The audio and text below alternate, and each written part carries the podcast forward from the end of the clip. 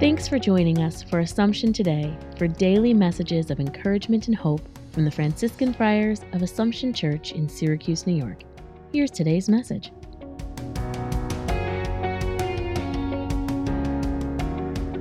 Advent Reflection, December 13th.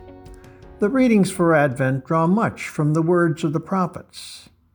They are basically the words of God addressed to his people then and again now.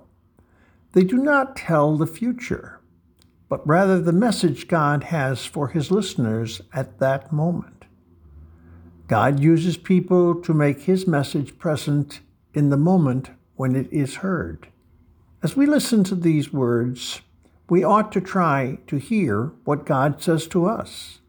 He can use the moment to speak to us as he did to his people in times past. This latter part of Advent we ought to try to be aware of that. Sharpen your attention and hearings as you say, Come, Lord Jesus. Thanks for joining us today. Connect with us online at AssumptionSYR.org.